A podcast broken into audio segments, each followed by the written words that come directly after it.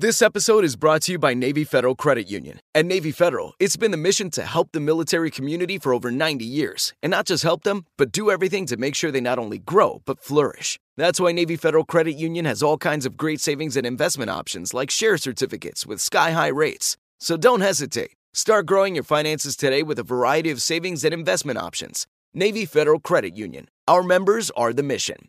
Savings products insured by NCUA. Investment products are not insured, not obligations of Navy Federal and may lose value.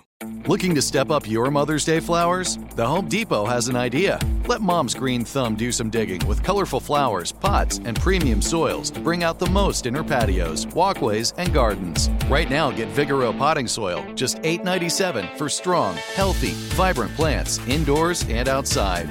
Shop our wide selection online and pick up your order in store and give mom the gift of a beautiful garden.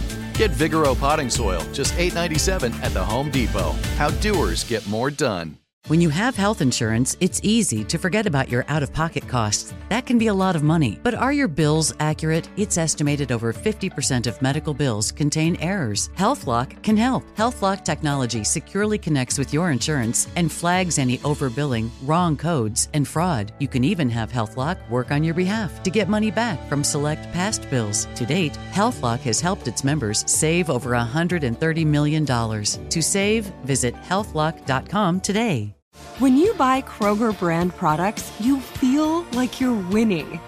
That's because they offer proven quality at lower than low prices. In fact, we guarantee that you and your family will love how Kroger brand products taste, or you get your money back. So next time you're shopping for the family, look for delicious Kroger brand products because they'll make you all feel like you're winning. Shop now, in store, or online. Kroger, fresh for everyone. If a new house is on your wish list in the next five years, grow your savings faster and experience your dreams with an Ohio Homebuyer Plus account from Kemba Financial Credit Union. A savings account specifically designed to save for a new home where you can earn 7% APY, a $500 matching bonus, and a $1,500 mortgage closing cost credit. Learn more at Kemba.org. Offer expires March 31st, 2025. APY equals annual percentage yield. Restrictions apply. NMLS 292230. Equal housing lender. Federally insured by NCUA. Brought to you by Toyota. Let's go places. Welcome to Forward Thinking. Hey there, and welcome to Forward Thinking, the podcast that looks at the future and says, What is this thing that builds our dreams yet slips away from us? I'm Jonathan Strickland. I'm Lauren Vogelbaum. And I'm Joe McCormick. And today is going to be part two of a two part series we're doing on anti aging technologies, the reversal of aging. Yeah. Can you forestall death for some number of years? Can you make your tissues seem younger again? Uh, in the last episode, we looked at some technologies and recent advances and ideas about how long it would be before it was possible for us to uh, to become younger again, to achieve true rejuvenation through science and technology. But today we want to look at some of the uh, philosophy, you might say, or the ethics surrounding these claims, or the science in some cases. Yeah, we're looking at how there are some very strong voices on different sides of this issue, and what they are arguing and what they are claiming the other side represents, um, or sides, I should say, because it's not like it's just two. Uh, it's kind of simpler to think of them as two, and in in large part, we're going to be focusing uh, on Aubrey de Grey's philosophy versus versus people who think that that philosophy is, uh, let's say, junk. There are many other words that we could use that some people would believe are, are relevant. And it's really an interesting way of looking at how the scientific community handles this sort of stuff.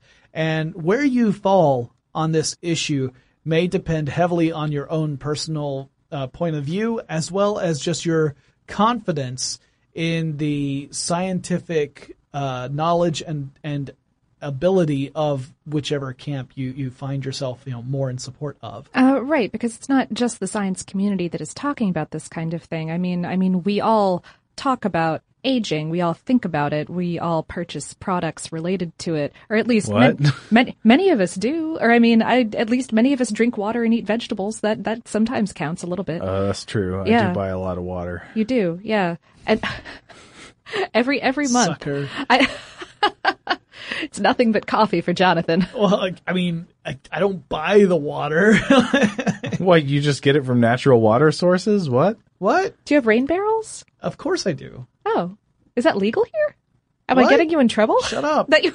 All right, so sorry, sorry. Yeah, no, no, no. It's, it's it's a very impassioned subject, is what I'm trying to say. right, and it and it's one that that gets a lot of coverage too, Yeah. right? I mean, it's Oh yeah, yeah. for I mean, who would have thought that people want to read about ways that they could live longer or be healthier for longer spans of their life? For some reason, people seem to feel like they have a vested interest in this Uh, subject. yeah, so it's not just a conversation among scientists or among the general lay population, but also among the science communication media. Yeah, and I think that's the source of some of these problems. Uh, I mean, one problem with this topic is that it inherently has the features. Uh, by this topic, I mean uh, research into anti-aging technologies. It inherently has the features of a research program that lends itself to first sensational reporting and second something I would call skeptics fatigue uh, where th- there are some other topics like this. For example, how about an easy side effect free solution to weight loss? Whether this is a drug or a technique, a certain new diet, new food, whatever. I would mm-hmm. I would also argue that a very similar approach that doesn't have anything to do with health would be any sort of new energy or propulsion system. We've seen Oh, these yeah. reported multiple times, and there is. Uh, I, I often see that same kind of response to those as well. Well, I'd say that that's pretty different though, because a lot of those things claim to violate the known laws of I'm, physics. I'm not talking about perpetual motion I necessarily. think some of these articles propose to to Break the laws violate of the laws of physics. physics Yeah. too. Oh, okay. Well, no, I mean, what I'd say though is that I'd argue, at least, there's absolutely nothing in principle that makes either of these projects, either uh, easy side effect free weight loss or reversal of aging, impossible to accomplish in principle. I mean, there there are health engineering issues. Can you engineer a drug that does this? It's entirely possible. There's a drug that makes you healthy, successful, dieting, easy. That I mean, that that could exist. Joe, I, I want this drug. Where are you keeping these drugs? I'll take your money in a minute. Uh, but and then also a particular therapy could make your body effectively 20 years younger without causing cancer. I, there's no reason I can see why this wouldn't be a thing that could happen, but because these projects are hoping to provide satisfaction of deep desires people have, like, you know, be thin, be fit, be healthy, live longer Be more attractive. live yeah. forever. Uh, these are these are desires that are held widely by people who aren't very involved with science and don't read about science a whole lot. They they these topics tend to reward sensational journalism and overhyping of the meaningfulness of new studies. You ever notice how like every few months there's a new study that could mean the end of aging or could be the new solution to easy weight loss? Well, and, and you know, it, it doesn't help that we live in the age of clickbait, where Oh, head- sure. headlines are specifically engineered to try and get people to click on them, and may or may not be an accurate representation of the actual information that is included after you click. yeah. Yeah. But uh, beyond that, there are also bad people, Oh yeah. right? Oh sure. There are bad people out there Who want to prey on these deep desires. Yeah, exactly. I mean, if you are a person with no scruples, then you could easily identify a target audience that has a very vulnerable point to, to aim at and use that as your means of leveraging that person so that you can make bukus of money. This And- happens all the time. That's one of the ways that you wind up getting things like 12 day juice detoxes being advertised to you. Yeah. Wait, those don't actually make you live to 900? Not that I'm personally aware of. But they sure The Methuselah cleanse. they sure do move a lot of juice. uh, yeah, I mean, you've probably seen this stuff in banner ads. One, one easy trick to stay skinny forever. One simple technique to become 20 years younger. Yeah, Yeah. If you tune into basic cable, either like before 6 a.m., you're going to see these. yeah, I- this this mom created a miracle cure. Dentists hate her. Right. Yeah. So, Yeah. so these phony ads, these phony predatory ads, plus just maybe well-meaning but just not very good overhyped media representation of of research in these areas I think leads many skeptical people to be inherently reserved about these subjects, maybe more than they would be if they weren't reacting to this kind of coverage all the time, if Oh, you know sure. what I mean. Mm. Like I often sense in the tone of their reactions that many skeptical science writers feel compelled to downplay the importance of research in areas like aging reversal, uh, or even the merits of the whole project of research itself, you know. And I can understand the reason for this, but also I think if a therapy does appear to show promise for reducing symptoms of aging, that's worth responsibly spreading information about. Oh, sure. Well, and, and I and I do want to put in like I feel like we're being a little bit harsh on on both the research end and also on the media end. And I, I don't think that the majority of people are trying to trick you. Right. I, I- I think that a lot of people who are creating these types of therapies genuinely believe, perhaps through misunderstanding of science, that that what they're doing is is good and can help people. And I genuinely believe that most media. I mean, I know that I've written headlines where like afterwards someone kind of called me on it. They were like, "That's clickbaity," and I was like, "Oh, it is." Um, Oh, well, I mean, exactly what I was just about to say was I think a lot of the times the research is fine. Even the whole article itself is fine, but an editor put a headline on it that's like, what? Well, there's there's also the issue of press releases that are written by someone who's in PR who doesn't necessarily have an actual understanding Right. of the, Right. the science behind it, who might be misrepresenting a scientist's work, and the scientist would never Have said present- it that way, present- right. Exactly, and and yet they the press release is what the media picks up. Uh, and, and the media may or may not rework that press release to any extent, which could potentially make it even more cloudy than what it was before. Mm-hmm. And you get to this level where what is being communicated to the public may not reflect reality. Again, not through any kind of malicious intent to misinform, but rather through just a human failing, which Yeah. happens. Yeah. So, so I think I, I think along these lines, we kind of touched on this in the last episode, but I think Joe, you had a proposal for us, Oh yeah, the the a easiest blood way, pact, if you will. the easiest way to to uh, bring down the the temperature of these whole conversations is to never again use the phrase "fountain of youth" for anything related to science. Yes. It's all now just spigot of infancy. Uh, I was just gonna, Spigot of health. Spigot of health. I'm gonna go with a teenage wasteland. Okay, O- Okay. Visiting the teenage wasteland.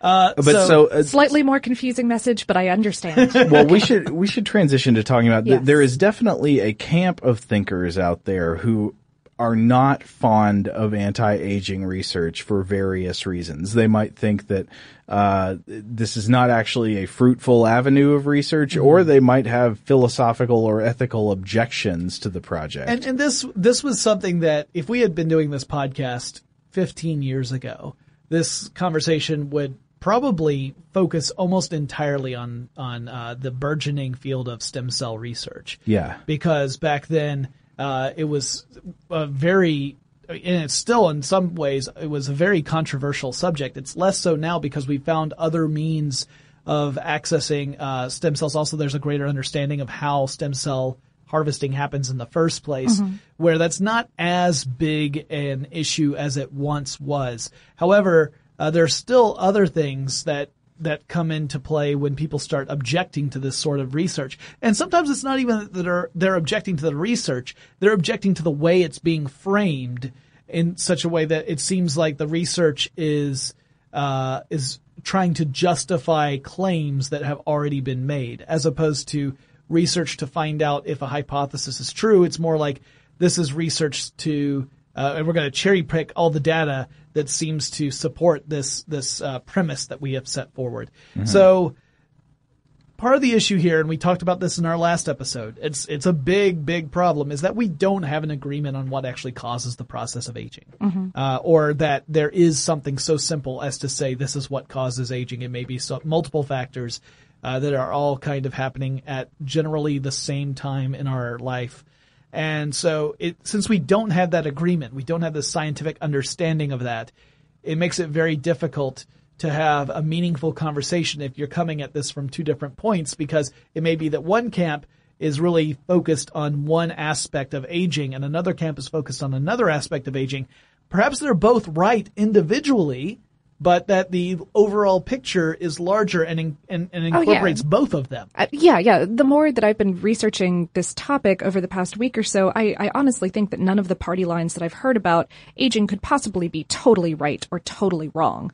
Um, it's just so ludicrously com- complicated, and there's so many, so many factors. Yeah, exactly. So here, here's some examples. We've got, and we talked a little bit about this in our last episode too. You have the genetic hypothesis of aging, which talks about the genetic code that gives our cells instructions on how to behave and what to do. Uh, and, uh, and that includes the instructions that could lead to uh, an organism's death by, by just extreme age. That could be, that's where the secret is. You have to get that in the genetic code. You have to identify that and rewrite it.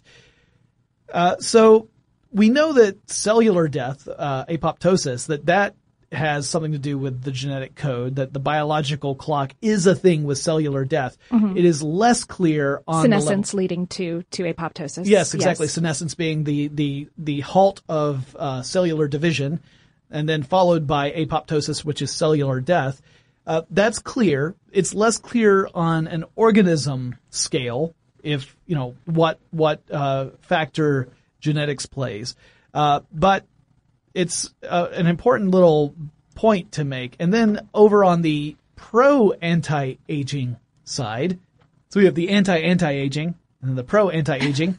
uh, you have people like Aubrey de Grey, who argues that aging is really the result of accumulated cellular damage.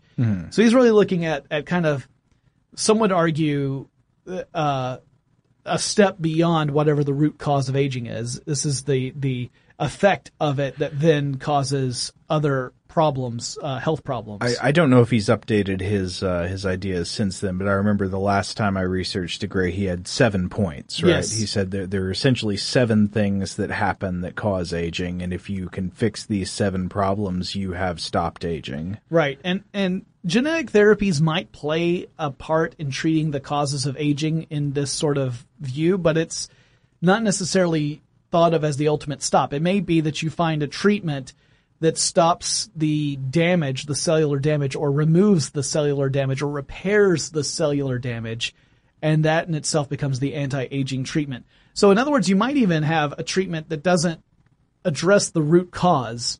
It just addresses the symptom at a speed that is sufficient to keep you from going down that particular route of aging. Uh, which would be the, the spigot of health approach, I assume. Spigot of health. Now, those are not the only two hypotheses that attempt to explain the aging process. There are lots of them, but those are two big ones, and that's a big part of where the problem lies, right? What what about the uh, hypothesis that it's just that you've been left out in the sun too long? the raisin, uh, Great the raisin raison d'etre. Yeah. Yeah. Oh, oh no. I, I I saw the opportunity and I took it. But anyway, yeah, this is where you get these proponents of these different camps who they might be extremely knowledgeable about their particular discipline, their particular uh, area of research. And because of that knowledge and because of that expertise and because of the time they have spent in there, uh, they feel that that is the most promising or most legitimate way to define aging. And the, uh, and, and the other person is completely off base. Whereas that other person is feeling exactly the same way. Oh, right. Well, and, and especially when you get into the type of science communicators, you know, not, not just researchers, but science communicators like Aubrey de Grey, who, um, who are personalities unto themselves. Yes. You, you you get into an area where it's definitely easier and it might be more profitable to say, yes, this thing is definitely the answer and that other guy is wrong. Yeah. And that other guy is a very polite way of of putting it because like I said, uh, when you start researching this and you start looking into even the academic papers, there's a level of animosity that is just barely disguised by civil discourse. Oh yeah, I, I sort of feed on it actually.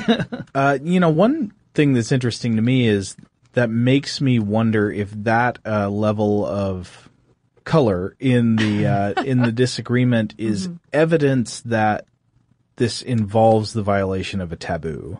Like that it's not just that uh, people are disagreeing about how to do something, or about whether a certain avenue of research is fruitful, but about whether people are uh, having their their sort of base instincts offended. Maybe I think, and it's Not entirely, not can we do it, but should we do it? Yeah. What shall we become if we do it? I'm sure that's um, well. There are certainly people who question uh, research into anti-aging who fall into that particular line of thinking, right? The ones who say that is unnatural and therefore it is not right. You should not do that. Um, so there are people who feel that way. I don't know that that's the underlying cause for a lot of like like the the the doctors and scientists who disagree with de Grey's approach. Uh, it may may fall closer to the line of um, I think of people who have, I hate using this example, but it's the one that comes to mind, uh, anti-vaxxers, where you have doctors who are, they've seen the benefits of vaccinations. They know the risks that are involved and they are very small compared to the massive benefit that vaccinations provide. But you have a, a, a vocal group of people who have very strong feelings about this somewhat based on uh, uh, at least one person's claim that it's a scientific uh, attack against vaccination, saying that he, I have proof here that these things are bad. I think that um, the the that w- some of Aubrey de Grey's critics they probably wouldn't go so far as to say he's on that level, right? But that Aubrey de Grey is at least in part a uh, uh, kind of almost like a carnival barker, like getting a lot of attention and a lot of excitement around this thing, which, by the way, leads to lots of money. oh yeah, I mean, we're talking about investment to to fund the research that Aubrey de Grey does, yeah. and that I think leads a lot of gives a, a lot of people a bad taste in their mouth, and that fuels this kind Skeptical of animosity. fatigue. Yeah. Yeah. Uh, in, in the case of MIT's technology review, a $20,000 worth of bad taste in their mouth, Yeah, actually. this- Back in two, 2005, after Aubrey de Grey's uh, TED Talk came out, I believe, was when this happened. Yeah, this is crazy. So when we're talking about animosity, so MIT's technology review, they ran a piece about uh, uh, the the claims that Aubrey de Grey was making after this TED talk, and it prompted a ton of reader response that they said was spirited and lively, and led to them devising a competition. And in that competition, MIT put up $10,000 and Aubrey de Grey put up the other $10,000, a $20,000 prize to any molecular biologist who could prove that de Grey and the SENS Research Foundation, which de Grey founded, was, quote, so wrong that it was unworthy of learned debate, end Ooh. quote.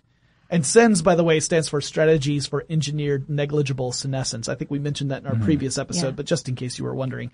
Um, so it was essentially saying, we will pay you $20,000 if you can write up a piece that proves that the SENS argument, that their approach is uh, so far into the realm of fantasy that it cannot be considered uh, scientifically valid and we shouldn't even, like perpetual motion, we shouldn't even bother talking about it. Yeah. So they got some judges uh, that included biologists and computer scientists. Actually, it's interesting if you look at the list of judges. Uh, and they received five submissions to evaluate, but out of those five, only three actually met the terms of the challenge. So down to three. And then at that point, uh, de Grey was allowed to read each of the challenges, to write a rebuttal, and then the people who wrote those pieces were able to read de Grey's rebuttal and respond to it.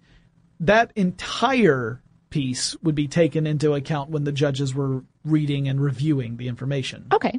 So in the end, it was a stalemate, essentially. Uh, the judges said that none of the three submissions that actually met the requirements proved that the SENS approach was fundamentally flawed. But they also said that de Grey failed to defend SENS properly and that his ideas were largely fanciful. So in other words, no one came out of this looking great.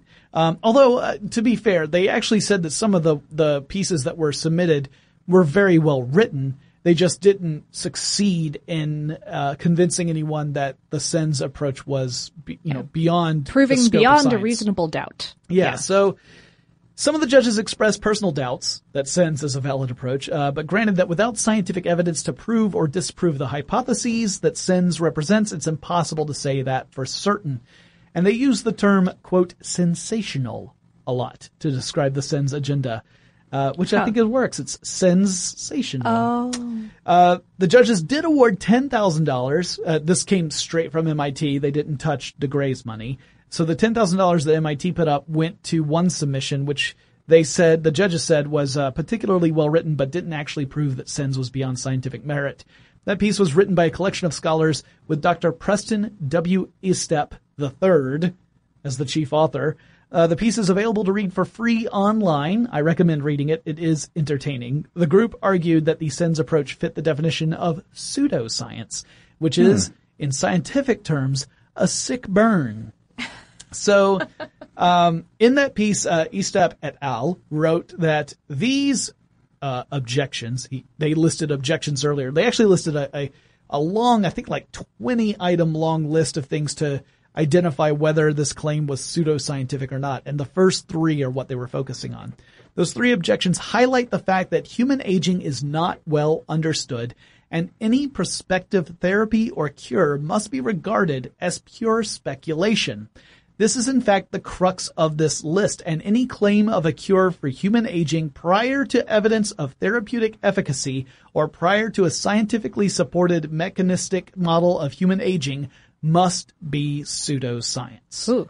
Which is pretty harsh words, but um, in a way you can understand exactly where they're coming from. They're saying, if you don't understand the cause of a problem, you can't hope to solve the problem you you can uh, you can address the effects of the problem, but you're not solving the problem. And de Grey, they were arguing, is making a case for solving a problem, and Right. that's that's where we're having an issue because what he's claiming, in our view, is impossible at this stage of our understanding.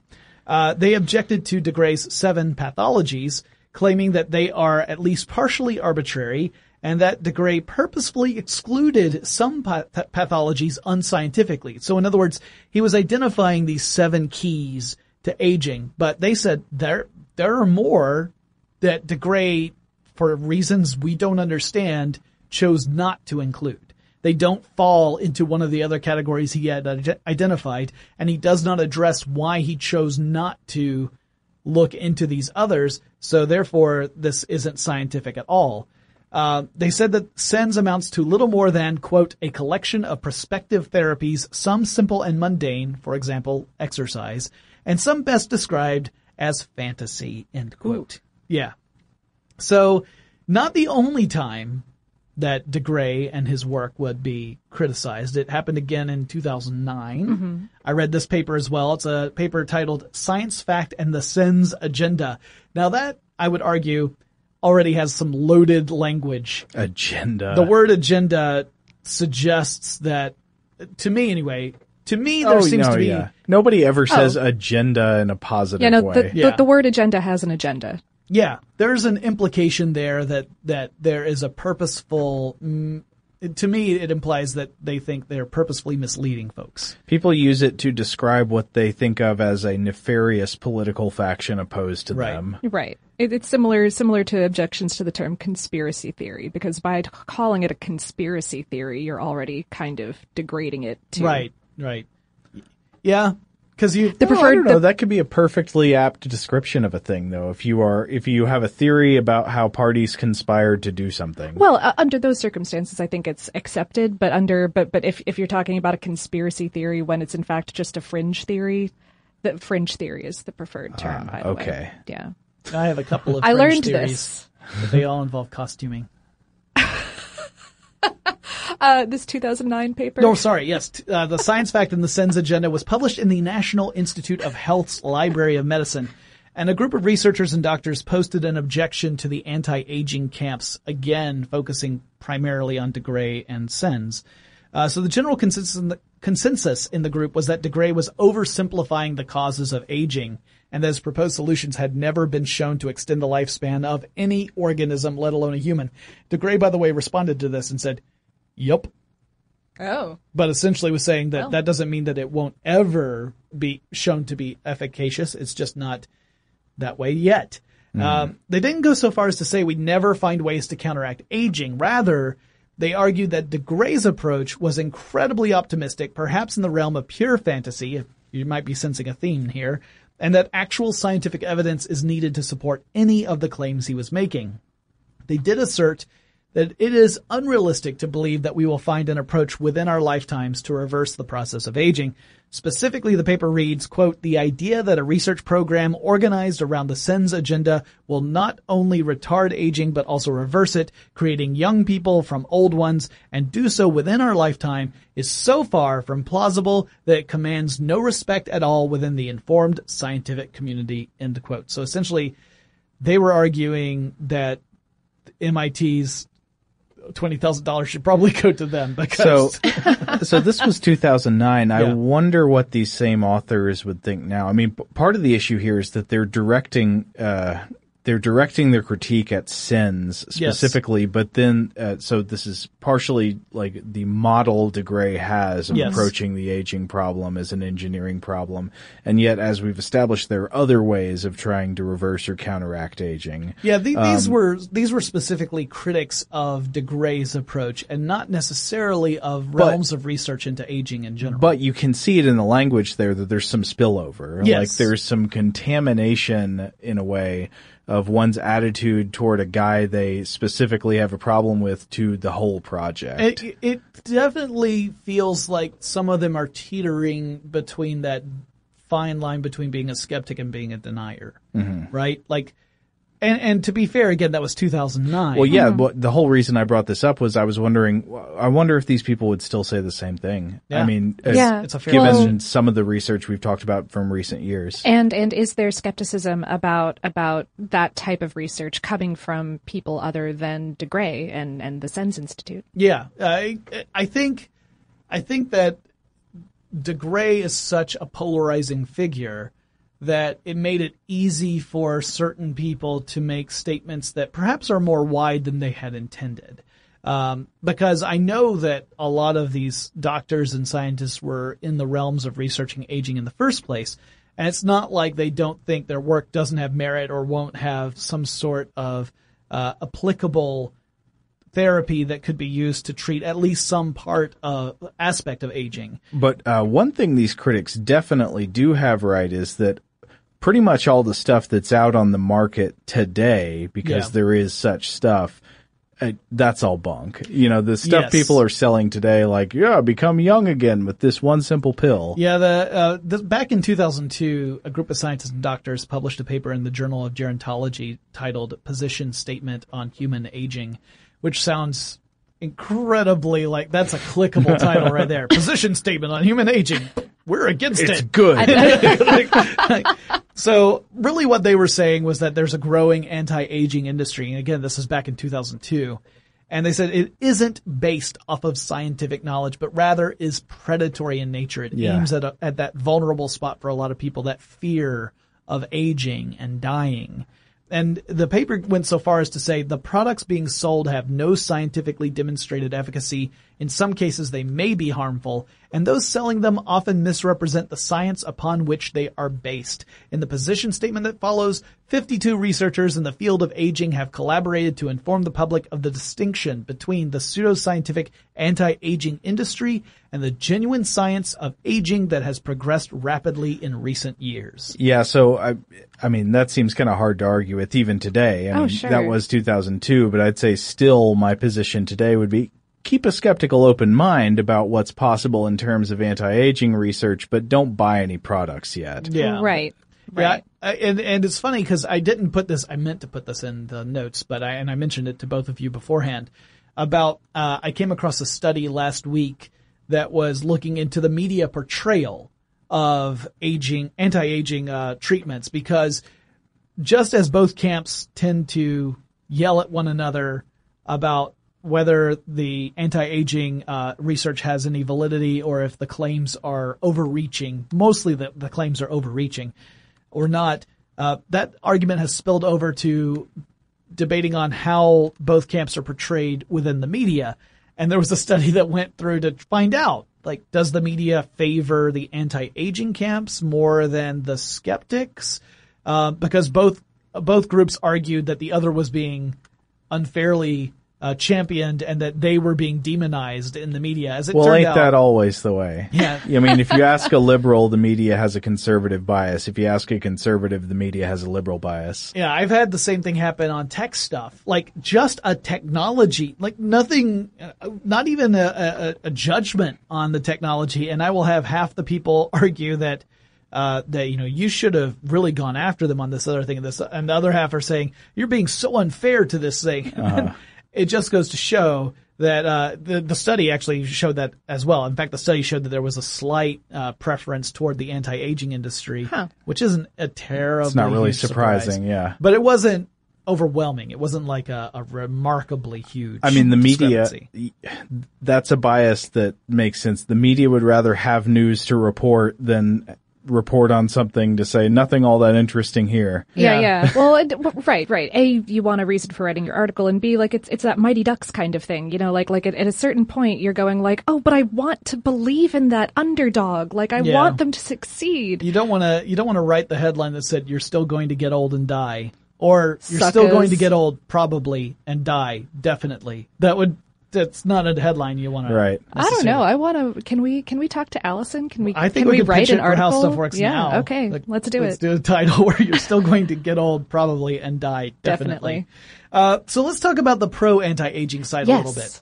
So the SENS response to those criticisms is varied, but a frequent argument is that the critics of SENS they they say the people who are criticizing us are creating a straw man uh, argument. I, I know one thing I have encountered uh, in seeing some of the pro SENS people is they say uh, our, our critics are sort of treating it as if we are making claims that we haven't made yet. You know, they might say that, you know, we're simply saying these avenues of research should be open and people should consider them legitimate. Uh, whereas our opponents treat us as if we say we found the cure for aging. To be fair though, de Grey has been pretty adamant about these are avenues are the things that are going to lead us to anti-aging. Like it's not Well, again, it's the headline. Yeah, but but it's making a claim. Sure. that's the problem. Well, is you're saying like, yeah, claim. he's got, he's, so he's got seven engineering problems that he thinks should be addressed. right, and hi- his argument is that once we address these, we will have defeated aging, and that's that's some of the critics at least are saying that fundamental premise is flawed. Mm-hmm. Yeah. Uh, at any that rate, seems like a fair criticism. Yeah. de Grey has often said that critics are arguing that it would be difficult, if not impossible, to treat all the effects of aging because we don't fully understand him, but they reject this argument. One of the arguments tends to be, at least de Grey has projected this as being an argument against him. I'm not sure where he pulled it up from, but uh, one of the things I've seen him say is that a lot of people say, hey, for millions of years, animals have aged and and grown more frail over time, and eventually, if nothing else kills them, have died as a result of this. Uh, that's evolution that's happened for millions of years. It's going to take time to counteract that. And his response is, "No, it won't." So, because because he says like, well, look at look at how g- gene therapy, for example, could potentially uh, counteract something that has been in development for millions of years. Yeah. And he says that that shows that this that's really a non-factor. The Oh yeah. how I long mean, it's I'd been around with is that. not an issue. If somebody made that argument, they'd be wrong. yeah. Okay. That's but uh, it, the question is is that really the argument that's being made against him or is that just an argument he can win and therefore he presents that as his counterpoint. Yeah. Um on the on there's a site called Fight Aging which I went and read quite a few pieces on. Uh I guess you can guess Is what it belligerent? I, I wouldn't say belligerent. It was Fight. definitely definitely pro on the uh, on the de Grey and SENS side of Is things. it like Fight Club? you, no? They they want you to talk about it. The first, the, the, if it's your first time there, you You have you to have to age. age. You have to stop aging. Uh, so a post from 2008 argues that quote the causes of aging are not the pathologies of aging. Pathologies are end results end quote, which seemed really confusing to me at first because pathology is defined as the science of the causes and effects of diseases. So saying that the cause of aging is not the pathology of aging seems like you're kind of being The causes of aging are not the causes of aging. Well, Right. yeah, that sounds like maybe what they meant to say is the causes of aging are not the effects of aging. Yeah, that's what I'm. Th- when it, when he's saying pathologies of aging, I think he's talking about the pathologies of age-related illnesses and conditions, as opposed to Okay. aging itself. So the post appears to argue that these pathologies in question are those various diseases and conditions that are a result of aging, and that by addressing aging itself rather than treating the diseases, we could slow or even reverse the aging process. So in other words, uh, you know, argue the big argument here is saying yes, the effects of aging are complicated, right? These diseases that are a result of the aging process are hard to understand. They will be difficult to treat I'm not suggesting you do that. Instead, I'm suggesting hmm. you go back a step further on, up the chain and address the underlying uh, conditions that lead to these diseases, and therefore you never have to treat the diseases anyway because you've stopped the the dominoes before they can you know tilt over and cause everything to fall uh, down. Uh, sure. Mm-hmm. I mean, I, I do I do hypothetically agree that the best way to prevent dominoes from falling is to never have dominoes in the fir- in the first place. Yeah, I'm much more of a Pizza Hut guy myself. I think the real solution to aging is never be born. Oh. Think about it. All right. Well, uh, that same piece goes on to argue that there are comparatively few types of, of biochemical damage that can lead to the various age-related diseases. Now, this is the argument that is being presented in Fight Aging. And that by addressing the root cause of the biochemical damage, uh, the diseases could be prevented in the first place, and you don't need to have any further understanding of the diseases. Whether or not we have the true understanding of that biochemical damage is another question. Well, yeah, and that's the sticking point. Yeah, I, I, agree that you don't you, don't need to understand how a disease happens in order to prevent it, but yeah, you got to at least have identified the thing that sets everything off. Right? right. Like if if I don't know if I if I have a big meal, here's a great example. If I have a big meal and then uh, two hours later I have a massive allergic reaction. I don't necessarily know what element of that big meal was the thing that set it off. Uh-huh. So without further experimentation and study, uh, I could either just completely ignore everything that I ate and just never have it again, or I could go another route and try and identify that thing so that I yeah. can still enjoy all the other dishes. yeah. delicious and, and, you don't need to know how an allergic reaction works in order to prevent it in the future. Right. Like as long as you can identify that that, that lobster. trigger, yeah, yeah, or the shrimp, and as the case may be. Yeah. So uh, in February 2016, there was a debate titled "Lifespans Are Long Enough." That was the premise of the debate. Mm-hmm. So you had the pro side of the argument. So that's the group that says, yes, lifespans are long enough. We don't need to extend them anymore. Uh, they had uh, Ian Ground of the University of Newcastle and Paul Root Wolpe from the Emory Center for Ethics. On the against side, as in no, lifespans are not long enough, uh, they had Aubrey de Grey and Brian Kennedy, who is the CEO of the Buck Institute for Research on Aging. So before the debate, 32% of the audience believed lifespans are long enough. 36% disagreed and said, no, they're not. And 32% said, I don't know. So then after the debate, 40% believed lifespans are long enough. 49% said, no, they totally are not. And 11% were like, I still don't know. Um, so the online poll version was different. The online poll was dramatically in favor of de Grey's side with 89% agreeing with the against position and only 11% agreeing on the for position. Oh, it makes sense. I mean, pe- I think people are way more eager to beg for more life when they're anonymous. Uh, or you, people, when, when, somebody knows who you are, you want to have the bravado of saying like, "Yeah, I'll die whenever." But then once nobody knows who you are, it's like, "Oh God, no." yeah, it's it's also a question of like, uh, would there have been more of de Grey's supporters uh, tuning on the internet? Yeah, because of a, a an emotional buy-in on the the part of the of his position. Uh, which uh, honestly, I don't know the answers to. That. Well, I mean, I I'm not uh, super swayed by audience opinions in any case on this because obviously there is there could quite easily be some motivated reasoning sure. going on. Actually, I would say on both sides. I yeah. mean, I brought, so the obvious side is that people want to live longer. I mean, you have sure. some motivation to say, yes, this is possible because you want it. But then again, I brought up earlier how there might be a taboo on this subject, and I don't think that's an unfair assumption. I think oh, there yeah, may yeah. very well be a taboo people have about the idea of monkeying too much with how long people live. Uh, isn't Yeah. it just supposed to be this way? Yeah, I, I think that even even if it's not something that anyone is is thinking of, presently in the front of their mind while they're making these types of arguments and having these types of debates. It's probably, it is probably something that's lurking in, in their psyche somewhere. Yeah, Sure. Seems unnatural. Now, one thing that I think did help de Grey's argument quite a bit, and we can talk about this a little bit more, is Did he give them candy? uh, and not to my knowledge. Okay. Uh, maybe he gave him a now and later and said, "Hey, if you want, if you want to be able to enjoy this now and later to the full extent, you want to have an extended lifespan, so you can enjoy some now and some later." He gave them one marshmallow and said, if you can wait 500 years to eat this marshmallow, you'll get two.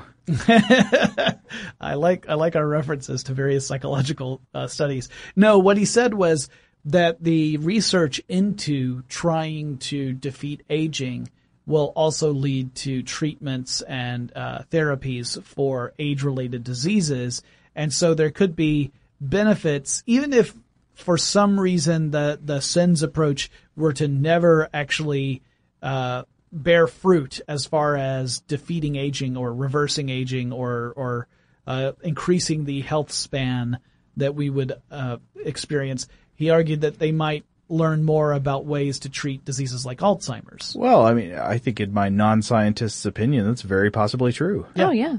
Yeah, so I mean that's and and you know you can't understate that, right? That's a very valuable aspect. Oh, sure. Well, and, and that's, uh, again, I, I think we mentioned this in the last episode, but that's a thing that we talk about on the show all the time is that the, the, the value of doing scientific research isn't always necessarily the thing that you set out to discover. It could very well be uh, a, a wonderful side effect, like x-rays. or- Yeah. Yeah, or or finding a new treatment for for Alzheimer's disease would be Right. phenomenal, or Parkinson's, or anything along those lines, where your your initial uh, your initial research might have been in a related field. It might have been something that was uh, trying to find a specific aspect of aging, and perhaps you never were able to nail that down, but you might have learned something along the way of dealing with like a neurological illness or anything along those lines. You know, I wonder if there's any reason you can think of why we shouldn't do this. Why, uh, you know, it, let's say we could discover a path to healthy aging that would extend human lifespan by a long, long time. It, is there an argument you could make that that's not okay? That that's a thing we shouldn't allow ourselves to do? Well, Ethically I mean, and morally, I think sure. there there's some there's some What is it? questions. Like for one, for instance, there's the argument that has been made that uh, when you start increasing lifespans, that you may also see a decrease in uh, offspring. In other words, you might end up seeing a a an increasingly uh, ageless population that's never changing. It's not getting any um, circulation there. There that that there's a, a decrease in the number of children being born, and that it could therefore become stagnant. That to me sounds almost like you're taking this idea and and projecting it using almost like a science fiction sort of approach Oh, sure. without necessarily having the scientific evidence to back up that claim. But it's something I've seen a lot of. Uh, yeah, and and um, on- on on the flip side of that, what if what if the population growth rate doesn't slow? Right. Uh, what what if you have the, the population growing and, and overpopulating at such an incredible rate? You know, we already have many problems with overpopulation and uh, get getting resources to where they need to be to support that population. Uh, is it would it be responsible to allow people to live longer? or who would have access to it? Oh, right, right. because sure. if it's only the people who make a certain amount of money, Mm-hmm. then you have uh, uh, uh, not the one percenters become not just the people who hold most of the wealth; they're the ones who will live long after you're gone, and Oh, that's yeah. just not Whew. fair. I think a lot of these things that we bring up play on the idea of unfairness. You know, Yeah. there seems like that there could be situations of unfairness, but it seems in those cases that the unfairness would be to the people who don't get access to the Right, right. procedure. And I'm wondering if is the answer then that nobody should have it? uh, Like, is it better to And- and make everybody be punished? And, and and that's sort of a that's that's sort of a I mean I I, I certainly can't speak philosophically, morally, ethically uh, to this, but but I would assume that there is a point of view uh, out there that, that that kind of tinkering with human life goes against uh, the purpose of, of humans, like like whatever creator purpose exists for us in the Oh, universe. yeah, I'm sure a lot of people would have various religious Uh-huh. objections and so forth. Sure, sure. One weird unfairness that comes to my mind is like, uh, back projected historical unfairness. There's nothing to do about this, but I have this thought of like, well, what if we did have the ability to live to 500? That would be so unfair to all the people who died before we had that. What But about then again- FDR? Right, but Won't anyone consider FDR? There's actually a great Mitchell and Webb skit about this. oh really? Yeah. where, where where David Mitchell gets irrationally angry that the generation after him will be the first generation to live forever, and he is so angry that it's Uh-huh. not his generation. but uh but yeah then again is this a reason we should like punish the people who exist today well According to David Mitchell, it absolutely is. Yeah. but I, again, that was a comedy sketch. But I, I think th- that's just sort of a weird intuition but yeah it does seem like man it sucks for like the last person dying in a hospital bed of old age before this becomes available Well, that's yeah, gonna happen. I'm. That's gonna mean, happen. I'm. I'm mad. I'm mad at the fir- at the last person to get through a light before it turns red. Like I'm going to be furious at people who get to live longer than in me. Atlanta, Yeah. come on, three people can go through that red light. So, I, no, I was going to say that that I think a lot of the people who object to the anti-aging, you know, approach, the SENS approach specifically, don't object to the research or the the, the lines of inquiry or uh, any of that. What they object to is the presentation, the fact that it is being presented in an ostentatious manner as if the the conclusion has already the conclusion's proven. We're just waiting for the results to have the formalities addressed. That i think is where a lot of people have the the real objection is that Yeah. that this guy claims to have the answers already. He he now he's looking for the scientific backing to prove that the answers he has are all uh, are uh, are all valid answers, and that's not the way science is supposed to work. And I think that's the major objection. Some of them have said, "Hey, it may turn out that some of the the things he's claimed are absolutely correct, but we have no way of knowing that, and he has no way of knowing that." So I could just as easily claim the color blue is what causes aging. Give me money. Yeah. Yeah. So that, that I think is where the major uh, objection is. Not so much that we should not look into ways to treat or halt or reverse aging. And not that it's impossible. Right. Right, right. Rather, we can't just make a claim and then hope that we can back it up. That I think is where most of the objections I've seen come from. Oh, sure. It's I, I don't know. Like, and, and I and I do get it. You know, watching. i- i- And if you guys out there have not ever watched Aubrey de Grey speak, uh, I, I totally recommend checking it out because he's a very entertaining speaker, if nothing else. Um, And he has an epic beard. so epic. Uh, yeah, maybe he's using all the research money to just to just moisturize his beard. Yes, maybe just- that's just- what's going on. All going to beard oil. That's terrible. I'm sorry. Uh, no, no, no. So, um, he is the rasputin of gerontology Yeah, yeah. we we have made this assertion before. We will make it again. no, no, no, no. Uh, what, what I was, what I was trying to, what I was trying to get in to say is that, uh, e- even, even if you disagree with, uh, SENS and with Aubrey de Grey's personal ideas, um, I, I- I think it's, I think it's wonderful that he is encouraging this kind of discussion, um, and, and that he is promoting the concept of, of doing this research. I mean, you yeah, know, I, I I don't necessarily agree with the the methodology, but it certainly has, and, and I think the, one of the reasons I don't agree with the methodology is I think that because it has created such a a reactionary response that it Sure. somewhat delays any results we might see otherwise. But at least there's a conversation happening right, and right. and that is good. And whether or not uh, we, as members of the media, are helping or hindering that, kind of uh, is still up for debate, I guess, depending upon what side of the argument you fall on. But it is absolutely fascinating, and of course, this is something that affects all of us. So Yeah, yeah, and you know, uh, we we shouldn't we shouldn't let De Grey's style of optimism out overpower our, our reasoning, but we also also shouldn't let our, our reasoning overpower our optimism. I Yeah, think. no, I, I agree. I've always said that optimism to me includes acknowledging the challenges that are in the way, but not allowing those challenges to to prevent us from trying. Right? We need there needs to be that balance there. You need to be able to say this is what I'm setting out to do. I know there are going to be road bumps on the way. I am willing and able to overcome those as they as I encounter them. And that to me is that's kind of the human story in many ways. Uh, hasn't always been a pleasant one, but it's always it, has been throughout the ages really inspiring to see what people can do, uh, particularly when they don't know that something is impossible, because it turns out they push back that definition of what impossible actually is. So this was kind of cool. It was interesting and uh, again, a more philosophical discussion than what we sometimes will talk about here on the show. If you guys have suggestions for future episodes of Forward Thinking, let us know. Or if you have thoughts about this whole topic, I want to hear what you have to say.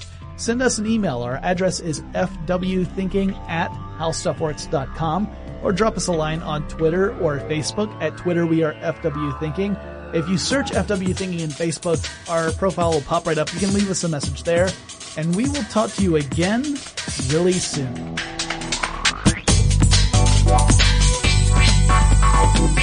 For more on this topic and the future of technology, visit forwardthinking.com.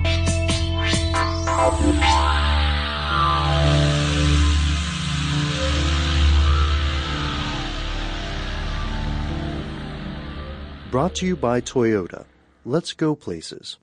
If a new house is on your wish list in the next five years, grow your savings faster and experience your dreams with an Ohio Homebuyer Plus account from Kemba Financial Credit Union. A savings account specifically designed to save for a new home where you can earn 7% APY, a $500 matching bonus, and a $1,500 mortgage closing cost credit. Learn more at Kemba.org. Offer expires March 31st, 2025. APY equals annual percentage yield. Restrictions apply. NMLS 292230. Equal housing lender. Federally insured by NCUA. This is Malcolm Gladwell from Revisionist History. eBay Motors is here for the ride. With some elbow grease, fresh installs, and a whole lot of love, you transformed 100,000 miles and a body full of rust into a drive that's all your own.